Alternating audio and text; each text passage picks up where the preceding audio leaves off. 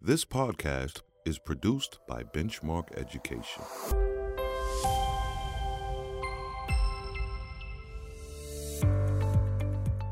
Interactive writing. It's a powerful teaching practice that connects reading and writing and shows children how literacy learning in one area supports another. But how does it work when you're teaching on a digital platform? And how does it help your students when they're learning remotely? I'm Kevin Carlson, and this is Teachers Talk Shop. It's hard to find the positives in this pandemic, but I think the advancements we've made with technology and the ways in which we're able to leverage tools in our teaching has come so far. We really are getting children to understand what it means to be a, a good digital citizen. That is Cece Bates, author of Interactive Writing Developing Readers Through Writing. She is an associate professor of literacy education at Clemson University and the director of the Clemson University Reading Recovery and Early Literacy Training Center. Author and educator Patty McGee talked with Cece recently about how teachers use interactive writing and how they can do it better. Here are Patty McGee and Cece Bates. Cece, this week we're talking about your book, interactive writing, developing readers through writing. It's really a remarkable book. Um, there's so much in it. Um, and most of us in the primary grades are probably using interactive writing in some way, shape, or form. And if it if we are using it, there's a very good chance it's the morning message. Um, and one thing I found in my early years of teaching was that my morning message on day one and day 180 were pretty much the same thing. So, what are some ideas that you have to be able to vary the morning message so that the interactive writing experience um, reflects the readiness um, of the students in front of me? Right. So I think first of all, that notion of the morning message is that it doesn't have to be written before the children come into the classroom. Sometimes I see messages, you know, from the teacher that are, you know, fabulous, but constructing that message with the children is so powerful. So really making sure that morning message is part of an interactive writing experience is helpful to begin with. But over time, day in, day out, that gets old. So I think focusing on the beginning of the year, using morning message as a way to set the tone for what we do during interactive writing to teach them about you know the, the routines and procedures associated with interactive writing and how kids come up to the chart and, and engage with with the text is kind of what i'm thinking about at the beginning of the year when i'm using morning message. It's repetitive it's predictable. They begin to understand how this experience works and how we engage around this experience. But over time right that we've done that. And that's it starts to kind of wear not only on me but also on the mm-hmm. children. And i think i have to be sensitive to that. I have to kind of really feed off of their energy. And you know sometimes that means me taking control of the pen and just finishing the message out and not making it as interactive as i may on other days. Um, but i also think varying what's happening during the morning message over time is really important. So you know there's a lot of things that we can incorporate into the morning message. We can incorporate um, aspects of the calendar you know checking on the weather some of those basic things that we do every day with children as we start our day in school and so you know really kind of tying some of those other opportunities that we do anyway. So, you know, when we go over and we interact around the calendar and we get kids up and do some music and movement, we sing about the days of the week and the months of the year, you know, we can get some of the morning message down, engage in some music and movement to figure out, you know, what is today and what day of the week is it, and um, then turn back to the interactive writing to the morning message and record that information. But in between, it kind of breaks up that straight interactive writing experience and gives the kids some opportunity to get up and move around. And um, so that's one way. Mm-hmm. But again, day after day after day of doing that same routine gets old. Yeah. So, you know, we may scrap that all together and have one child a day share some special news mm-hmm. and not even go to, you know, the the um, day of the week or the date and just focus on getting one child to come up and share. And after everyone's had the opportunity to do that, we may shift our focus back to the calendar or shift our focus to for the next couple weeks, we're going to share something exciting about what's going on in school today. So we kind of preview our day. It's a great way to kind of set that during that community meeting in the morning to set up the expectations for the day and for kids to decide like if we had someone come in from outside today what would be the one thing that we're so excited is happening at school today that we would want them to know if they read our morning message so different ways to kind of vary that message in addition to just varying the way it's presented to children. So as children are sharing news as part of a morning message, instead of saying, you know, just sharing exactly what they said verbatim, we can begin to help children understand how dialogue works in text by saying, you know, um, CC said, comma, and these are these quotation marks or talking marks because encapsulated in between those is exactly what I shared or what the child shared. And so it begins to also help children understand aspects of dialogue. So we can vary the way that what is shared or presented as part of the morning message is written to expose children to different aspects about language and the way it's recorded in writing.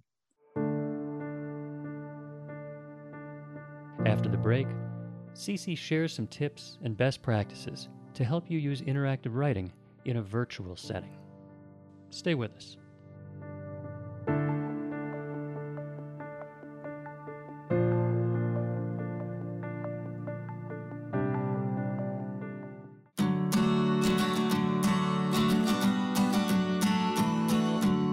New from PD Essentials Interactive Writing Developing Readers Through Writing by early literacy expert Dr. C.C. Bates. Discover interactive writing, a powerful practice that taps into reading and writing and shows children how literacy learning in one area supports another. In this transformative book, Dr. Bates breaks new ground by showing educators how to make the link to reading far stronger for students throughout the school day. Visit pdessentials.com to learn more. Go teach brilliantly.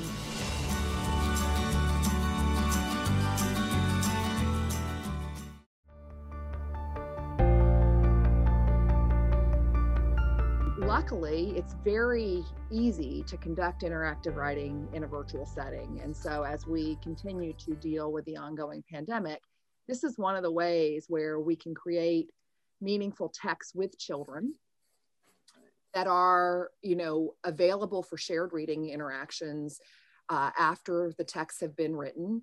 Uh, and at the same time, I'm able to embed a lot of foundational skills. So we can focus on phonemic awareness and, and phonics and high frequency word instruction. So all of those things that take place as we deconstruct the message, but then we still have this fabulous message that's built with the children as a readable text when we're finished. I think interactive writing in a traditional face to face setting also requires some management skills that's one of the things that I really unpack in the book mm. is the need to make sure that I'm all set before I start in yeah. on interactive writing because when I'm in a classroom and I've got a, you know, a chart and 20 little bodies in front of me, if mm-hmm. I don't have everything I need right there, it can fall apart pretty quickly. Yeah. Um, it's it's hard, to, you know, even though we're making this as interactive as possible for the children who aren't actually up at the chart it also is built on the fact that the interactive piece means I'm sharing the pen and I am having children come up to that chart to differentiate my instruction. And so yes. I, I, really do kind of need to think through those things, not only in a traditional setting, but in a virtual setting as well. Yes. So I feel like, you know, our entire um, lives are now on the Zoom platform. And it is amazing. Good the advances the platform has made. Yes. So super, I think, you know, user friendly. I definitely recommend with any um, virtual platform, web-based collaborative tool or digital tool that I, you know, that, that you practice 1st mm-hmm. So um, I love technology. Uh, I follow, you know, several folks on YouTube and um, on some social media platforms to kind of help me understand the digital tools because uh. I know ah. what I want to do with them, but I don't know always how to use them. So one of my favorites is the new Ed Tech Classroom on YouTube. And he does a really great job of walking you through some of the platforms and the tools and talking about how you can use these in the classroom setting. So Ed Tech Classroom? Yes, the new okay. Ed Tech Classroom. The new Ed Tech Classroom on YouTube. Oh, I'm definitely going to check it out. So with Zoom, I'm going to share my screen and then one of the options is you can invite people to annotate on the screen. Now, as with anything, this not only takes practice on my part, but it's also taken practice on the children's part as mm-hmm. they learn to navigate, depending on the device they have. Yes.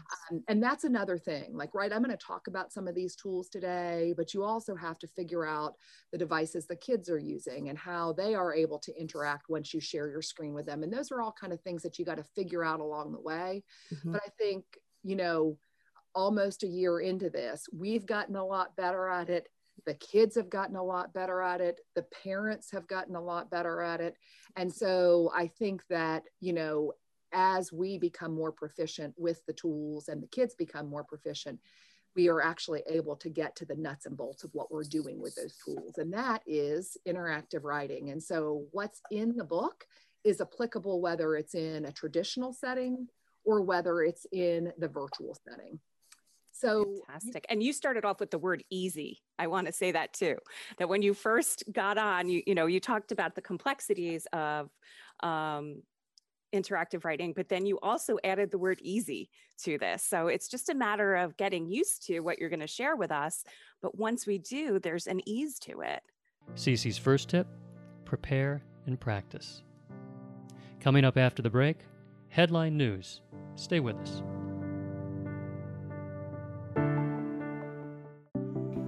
Students approach grammar with a sense of curiosity?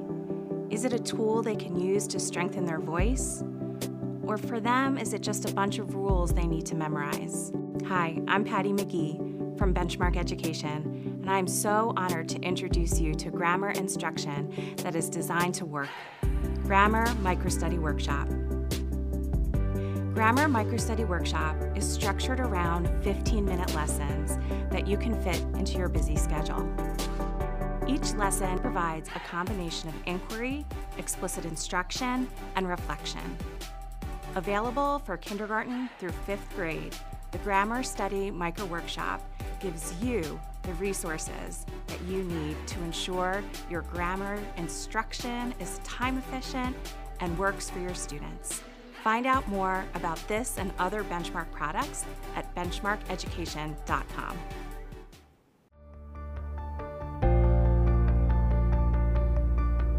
I think one of the biggest challenges for me with interactive writing in the virtual setting is the size of the board, right? I mean, that becomes a problem with with primary age children and their motor control. Mm. And how do I fit everything, you know, and, and with Zoom, one of the, the features that I kind of struggle with is that you can't have more than one whiteboard going at a time. So I'm going to also talk a little bit about Jamboard today.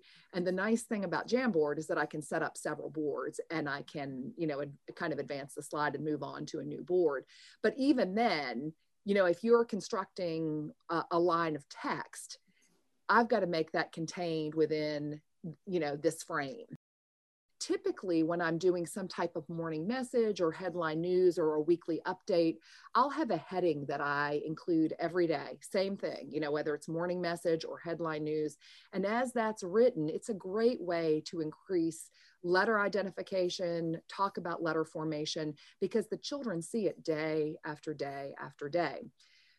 In the virtual setting, I don't always do that because if I'm using Zoom and I only have that one whiteboard feature, I really begin to run out of space. You know, one of the things that I talk about in the book is the way to kind of change up this daily interactive writing mm-hmm. that takes the place of headline news or morning message so that it, you know, doesn't become monotonous. So when we look even at like a report on the weather, there's a lot of different ways to uh, look at that sentence structure mm-hmm. to show children how things can be worded differently and still have the same meaning. I can follow this up and have asked children to show me particular things that that they find in the text. So it may be, you know, show me a letter or show me a word mm-hmm. or show me, um, you know, a period which way do we go when we read? What do we do when we get to the end of the sentence? A lowercase, a capital, a word that begins like your name, or a word that's, you know, has a part that you know. So lots of different options. And this spotlight tool is just kind of fun. Um, it's kind of like a little laser pointer. And yeah just like kids like to use fun pointers in the mm-hmm. classroom, you know, I'm just looking for those ways to, after the text is created, invite them to come back to the text and find things in the text. Yeah. And really, that's the, you know, the greatest thing about being able to do an activity like this whole group, like like if we think about whole group instruction, it's it's typically pretty challenging to make sure I'm meeting the needs of every child in my classroom. Mm-hmm. But when we're using formative assessment and we know what our children control, um, where they are working on their at their cutting edge, I'm able to call children up to the chart and participate based on what they need, and that way it opens this up this activity up to every child mm-hmm. in the classroom. So I might just have a child come up and, and contribute, you know, a letter that um, they know because it begins the same as their name. But I also might have a child come up and add J- the you know the first part of January. Mm-hmm. So lots of opportunities to kind of engage all of the children and to make sure that I am asking them to participate at the chart based on what they need in that in that particular moment. Nice. So, um, one of the things that I love about this application is that when I'm finished, I can save the um, the whiteboard in a PDF format. It, it wants to save as a PNG, which is kind of like an image file. Mm-hmm. Um, but there is a down arrow where you save the whiteboard that allows you to select either PNG or a PDF extension. Mm. And I, I want to select the PDF extension. And then at the end of the week, if teachers are doing this with their children every day, mm-hmm. they can combine those PDFs into one and send it out as a weekly update. So children then at home can go back and revisit these texts that they've created in their classroom as well. There you go. just a nice way to get those texts, just much in the same way that we do in the traditional setting. Yes. One of the things that I love to do with headline news in the traditional setting is print that out every day and make two copies and have the child who shared the news um, if it is actually you know where i'm having kids come up and actually share something illustrate those copies and take one home and then keep one that's collated into like January's headline news. Mm. So um, this is another way to kind of get that material avail- you know out and available to kids um, in the classroom. It might you know come to rest in a reading center, but here everyone can have access to it if I save those and combine those PDFs. So I really um, think that that is fabulous. The other thing that I really love about this feature is that when I go to clear the board out, there are several options. So I can, you know, clear my most recent drawing. I can clear it all and create a new board, or I have the option to clear the viewer's drawing. So I can go back in and change something if I need to provide additional support to the child that's been sharing. Nice. So um, that's one example. Um, Wonderful. So many dimensions to that just one example. There's so many things we can do just with that one example. You started off with they're like easy and simple. Like once you have the the piece written, download as a PDF, you, you have a piece of, of reading material for students at home. Like it's just so simple and yet so powerful definitely and i i mean i think like some of the the things that i love about using Zoom for interactive writing, you know, when we eventually make it back into, you know, traditional, what, whatever that looks like moving forward, yeah. a traditional setting, there are pieces that I would pull and continue to use, um, like the PDF piece you know so maybe i continue to do interactive writing on the smartboard in the classroom and just call children up to you know use some type of um, uh, mouse or touch screen or however you know whatever device we have access to to actually get them to engage much in the same way we would at a chart with Yeah. markers Yeah. Wow. Some final thoughts from Cece Bates and Patty McGee after the break. Stay with us.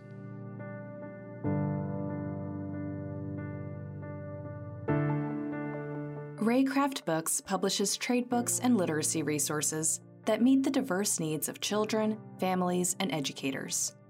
The powerful talents of our award winning authors and illustrators, primarily from underrepresented communities, honor the voice and vision of all children. Teaching children to read well and to develop a love of books is at the heart of our mission.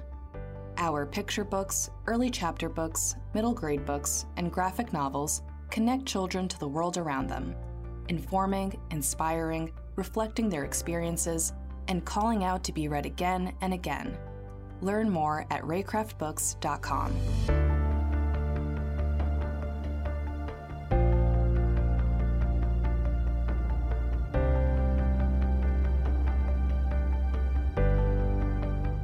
think that one of the big things for us as teachers, always, but especially now, as we're trying to create these new opportunities digitally, is to go ahead with it, even if you don't feel entirely 100% comfortable.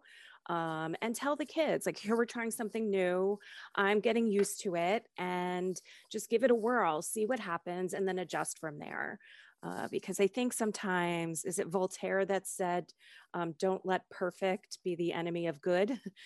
We just want to be good at that, good at this. Um, uh, or just a try makes us better at this, but we don't need to be perfect with digital tools for kids to still be able to learn and clearly use interactive writing um, and word study uh, opportunities in the digital world. Can't you know i think the other thing is just always thinking about the level of engagement and it, in a digital environment it's not much different than the traditional setting. Like you've got to the challenge of the child you know on the on the far side of the carpet making their way up to the chart and there's kids you know sitting all over the place and you know it takes them forever to get to the chart so what am i doing with the children on the floor while that one child's making their way up to the chart writing on the chart and then returning to their seat? So the ways in which we engage children in a traditional sense is often the same way we need to engage them in the virtual setting because it does take children a little longer. Sometimes they have to give it a go more than once because the fine motor control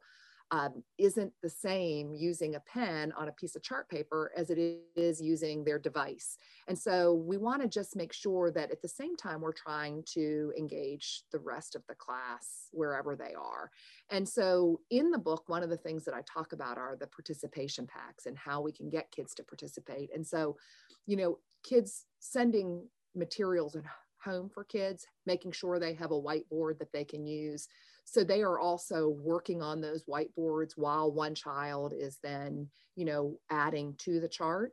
And then i can stop sharing the whiteboard for a minute go back to gallery view and have everyone hold up their whiteboard and show me what they've done. So again just another way to provide some level of engagement so they're not just sitting there waiting while that child's at the chart. And I think that's huge. I think that's huge whether we're in a traditional setting or whether we're in a virtual setting, that we know the power of this practice and the ways in which it teaches foundational skills in a meaningful context. And so I want to do whatever I can to make sure that the kids hang in there with me. Yeah. Um, and that means figuring out how to make it fun and exciting for them.